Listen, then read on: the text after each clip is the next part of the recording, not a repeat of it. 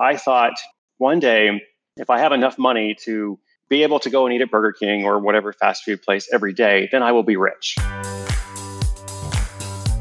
You're listening to Financial Grown Up with me, certified financial planner Bobbi Rebell, author of How to Be a Financial Grown Up. And you know what? Being a grown up is really hard, especially when it comes to money. But it's okay. We're going to get there together. I'm going to bring you one money story from a financial grown up, one lesson, and then my take on how you can make it your own. We got this. Welcome, friends. I hope everyone is safe and healthy with their friends and their family as we all face this coronavirus pandemic. The truth is, a lot of us are having a lot of time on our hands to examine what really matters, and being isolated from so many people that we care about has brought a new appreciation for those relationships. But for many of us, regardless of what's happening in our life, our jobs, our income, we are realizing how much money we spend on things that as we self isolate in our homes, we are managing without all those daily habits also that made us feel rich like a morning latte for some of us, just saying. Most of us literally cannot buy. And you know what? We're managing. So, what now? Well, I wanted to share with all of you guys an interview that was actually recorded before all this was happening, but it's eerily relevant to how we all feel about our wealth in this historic time and why so many of us never really feel like we've made it when it comes to feeling secure about our wealth. Chris Guillebeau is a New York Times bestselling author, seven books. Amazing, right? His latest book is called The Money Tree, and the book uses a fictional storyline to engage readers and share a unique perspective on the financial decisions we all make, both personal and in business. There are plot twists and surprises, and an ending that actually caught me off guard. Chris also hosts the Side Hustle School podcast, which gets an incredible 2 million downloads a month. He also has a blog and a number of other amazing projects. We're going to have his info at the end of the interview and in our show notes so you can learn more about him as well. But before you pick up the book, enjoy our interview. Here is Chris Guillebeau. Chris Guillebeau, you're a financial grown up. Welcome to the podcast. Thank you so much. I'm excited to be here. Well, we're excited to have you. You've written, oh my gosh, how many books have you written? You have a new one coming out now called The yes. Money Tree, a story about finding the fortune in your own backyard. You're also known for your side hustle podcast and other best I mean, you had the $100 startup. Do tell. Oh, thank you. Um, yeah, this is book number seven. I actually love writing books. Like I love different forms of media, like everybody, but I, I always wanted to be an author. Like I wanted to write books. But as you know, this one is quite different from all my others in the fact that I'm telling a story essentially. So I'm trying to teach something, but I'm also using this format of, of narrative storytelling. Yeah, I opened it expecting the usual how to business book, especially because you are such an expert in the space of side hustles and generating extra income. And I was delighted. I know that sounds a little bit, you know, but it, it really was. It was, it was a page turner. I read it in just two days and it's a wonderful story. But I'm going to hold off talking more about that because we want to get to your money story right away. We'll come back and talk more about the money tree. Your money story has to do with the role that Burger King played in your life. And then we're going to transition from Burger King to the W Hotel in Hong Kong. Okay. Bring us through the story, Chris. Yes, a little a tour of the culinary landscape. You know, six year old Chris, when people would ask me, like, you know, what do you want to do when you grow up? Other people are like, I want to be the president. I want to be a basketball player. And at the age of six, Burger King was my favorite restaurant. You know, so my parents were split up. My dad would pick me up on Wednesdays and go to Burger King. So I would say I want to work at Burger King. And I thought it would be like the greatest place in the world, you know. So obviously, like I grew up and I realized, okay, you know, not the greatest place uh, to work. Um, but even as a teenager, I kept eating there because that was the habit of the time. And so I thought one day, if I have enough money to be able to go and eat at Burger King or whatever fast food place every day, then I will be rich then I'll be well off. I don't have to think about it. I can just go if I want to get an extra apple pie, you know, whatever it is. And then, of course, like kind of grow up and do other stuff. And I was an aid worker for four years in West Africa. I'd always kind of worked for myself from the age of 19. I'd learned various little entrepreneurial projects, selling things online and such. And so I did the aid worker stuff. And then I had a project of going to every country in the world, started blogging about it, turned into this whole like unexpected author career and so on. And so, like at a certain point, I realized there was this moment when I was traveling in Hong Kong, which is one of my favorite places in the world, and I was at the W Hotel, And because of my like hotel status, because I stay in hotels all the time, uh, they give me free breakfast. And it's a very elaborate breakfast, incredible buffet. And they also like cook things to order and such. And the price, if you have to pay for it, is like $35 or something. And that's a lot for breakfast. It is a lot for breakfast, you know? And I remember sitting there and thinking, like, okay, for yeah, it's a lot for breakfast for sure. I'm glad I don't have to pay for it. But you know what? If I did have to pay for it, then I could. You know, I could pay for it and I would say, oh, you know what? That's an expensive breakfast, but I would still be able to pay for it. And I thought, this is how I know that I've made it, essentially, right? Like the fact that if I want to have a nice breakfast, I can do so. And I thought about that a lot because if you understand, you know, for yourself, right? If you understand for yourself, like what makes you feel well off, what makes you feel rich, maybe you realize that like that thing is not as inaccessible as you thought, um, especially if it is something that's that's somewhat obtainable. Um, and so it's just helped me have some perspective as I've traveled and done different things, you know, throughout my life since. And it sounds like throughout your life, I mean, it's you have goals, but it's also okay for those goals and aspirations to adjust to where you are. They do of change. Course, absolutely. I think people sometimes hold off on setting a big goal or making a commitment because of that fear of change, because they think, well, what if I change my mind? I always think, well, if you change your mind, then you change your mind. You change your mind because you get experience, because like you you learn, right? You gain wisdom. And so you maybe you realize that the thing that I wanted to do is a little bit different, or maybe that was the thing I wanted to do for a while and that was fine. But now because of what I've learned and experienced, I want to do something different. But if you don't commit in the first place and like pursue that goal, then you'll never get to that spot. It almost reminds me of when we all have sort of that number in our head that's sort of our safety number where I'll feel secure at this number and it's always changing. Right. But that's like a whole different thing, right? Because it always goes up, it never goes down, does it? You know what I mean? No, it never does go down. Right. So that's why it's like you have to really think about not just like what is the number, but what is the life that I want to have? How do I create that that life? Because ultimately, like there's always somebody with more money or more, you know, whatever the metric is. Exactly. The metrics change. Basically, what you perceive as someone that's wealthy is going to change, but there's always going to be, in my mind, someone who is wealthier than you. Of course. Well, there always will be in reality, you know, not right. just in your mind, you know. I mean, that leads to a whole other thing about what what is happiness, what is purpose, why are we doing all this stuff? And of course, we want to make more money, but ultimately needs to to be grounded to a greater purpose, or else we won't actually be that happy. So, what is the lesson from that money story of going from being perfectly happy with Burger King to being now, you know, dining on uh, extremely expensive breakfasts at exotic locations of W hotels? But I think maybe it comes down to like knowing yourself and knowing yourself and what are your goals? Like, what are you working towards? What is important to you, and how are you going to make that happen? And how are you going to, as we said earlier, you know, adjust as you go along and be willing to to change your mind? You know, I'm a work in progress, like like everybody but I just keep doing stuff. Exactly. And it's okay to course correct. I mean, we're all human. We all change. Circumstances change, and it's okay for our goals and aspirations to change. But one thing that I think we will agree on is many people could always use an extra few bucks. And that's one of the things that you cover in the Money Tree, including a challenge. We're going to do a little bit of a spoiler. One of the characters is challenged by a mentor to make a thousand dollars in a week which is extreme. But for your everyday money tip, you're going to give us some tips on how to make some extra income. Maybe we'll give people a month. How's that?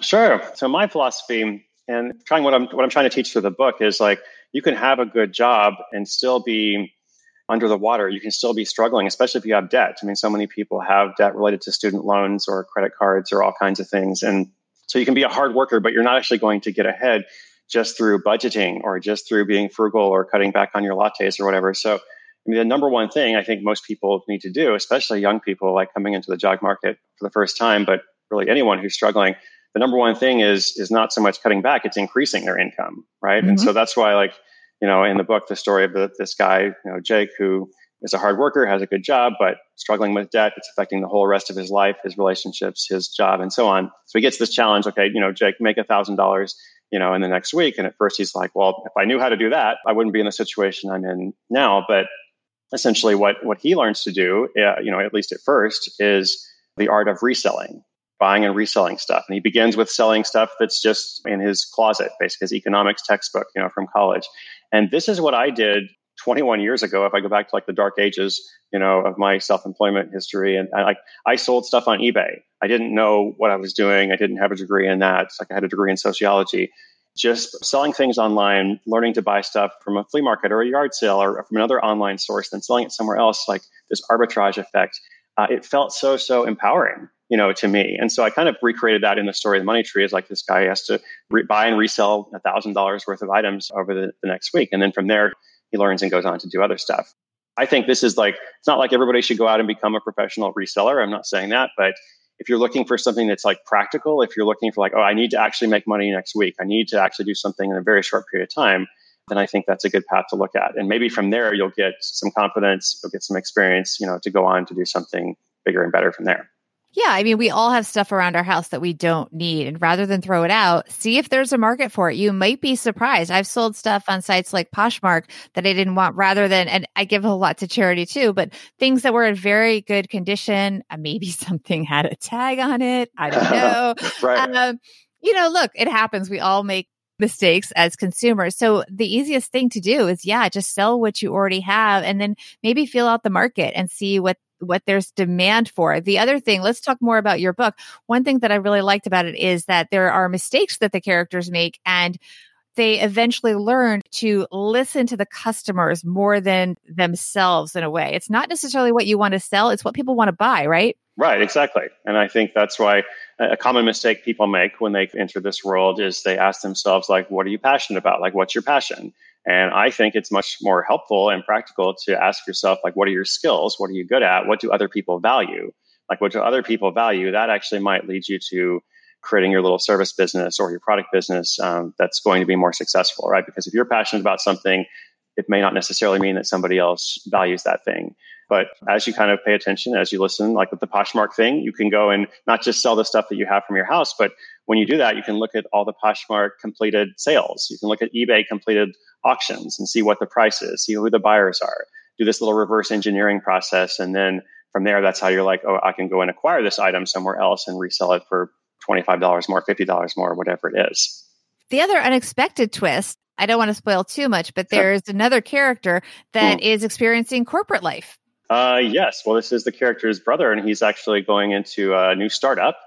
And so it's a, it's a bit of a parody essentially. And like my whole market, my whole life experience is, has been, you know, in what I call this third way approach, which is kind of the approach of an accidental entrepreneur, the middle America approach of not the traditional way of starting a business, which is going to the bank and borrowing money, writing an 80 page business plan that no one's ever really going to read or follow versus, you know, the startup Silicon Valley approach, which is also inaccessible to a lot of people and not relatable and not everybody wants to do that. Um, but the third way is like what can i do right now? You know just like what we're talking about what can i sell from my closet?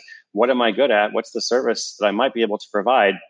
Maybe it's something that connects to my job or my career or my education but maybe it's just something that i actually just have this knowledge about like maybe there's a, a video game that i'm really good at people ask me about all the time or some random topic that you might think has no value but then you realize other people actually are interested in that information so I'm all about like trying to help people like pull that that kind of thing out. All of your books are so different before this. What made you decide to take this approach? Um, yeah, that's a great question. Um, my other books are like more direct, you know, how to essentially.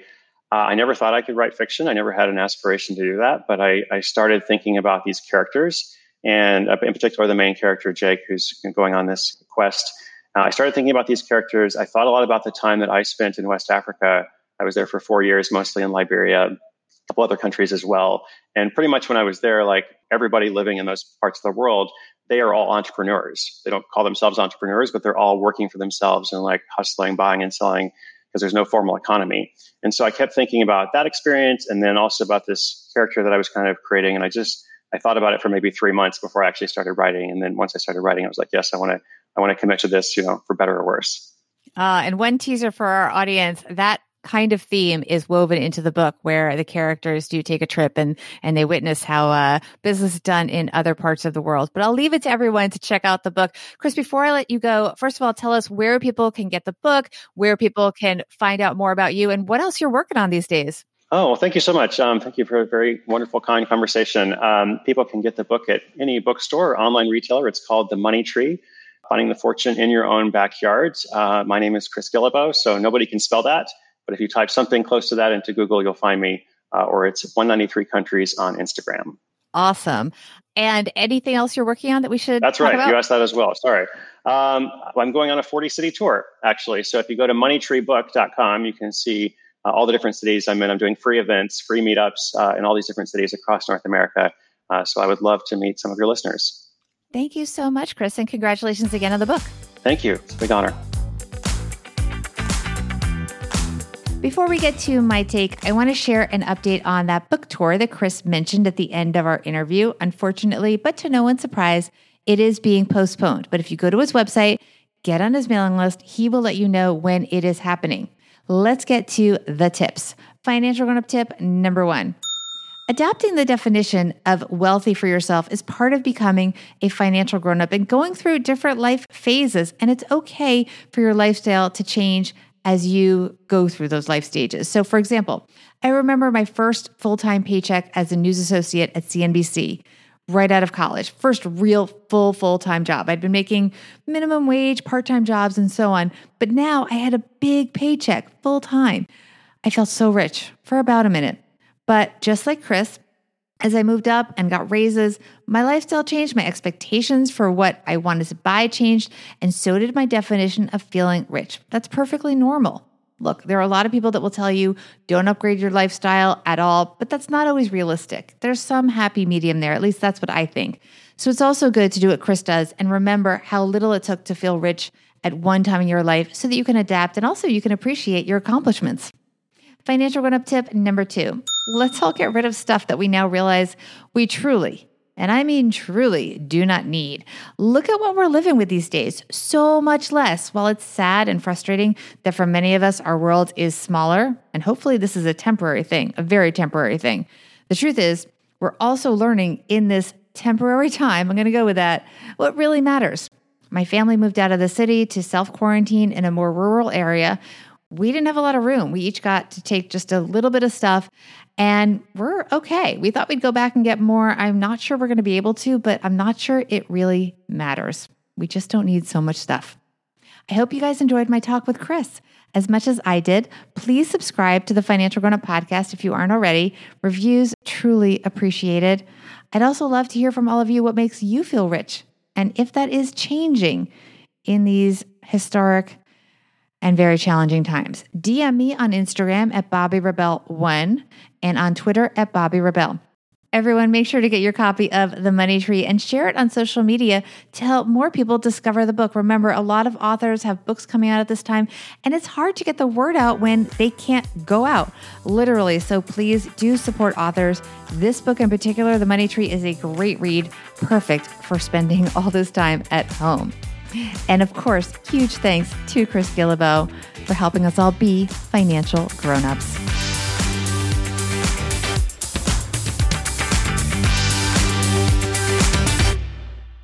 Financial Grown Up with Bobbi Rebell is edited and produced by Steve Stewart and is a BRK Media production.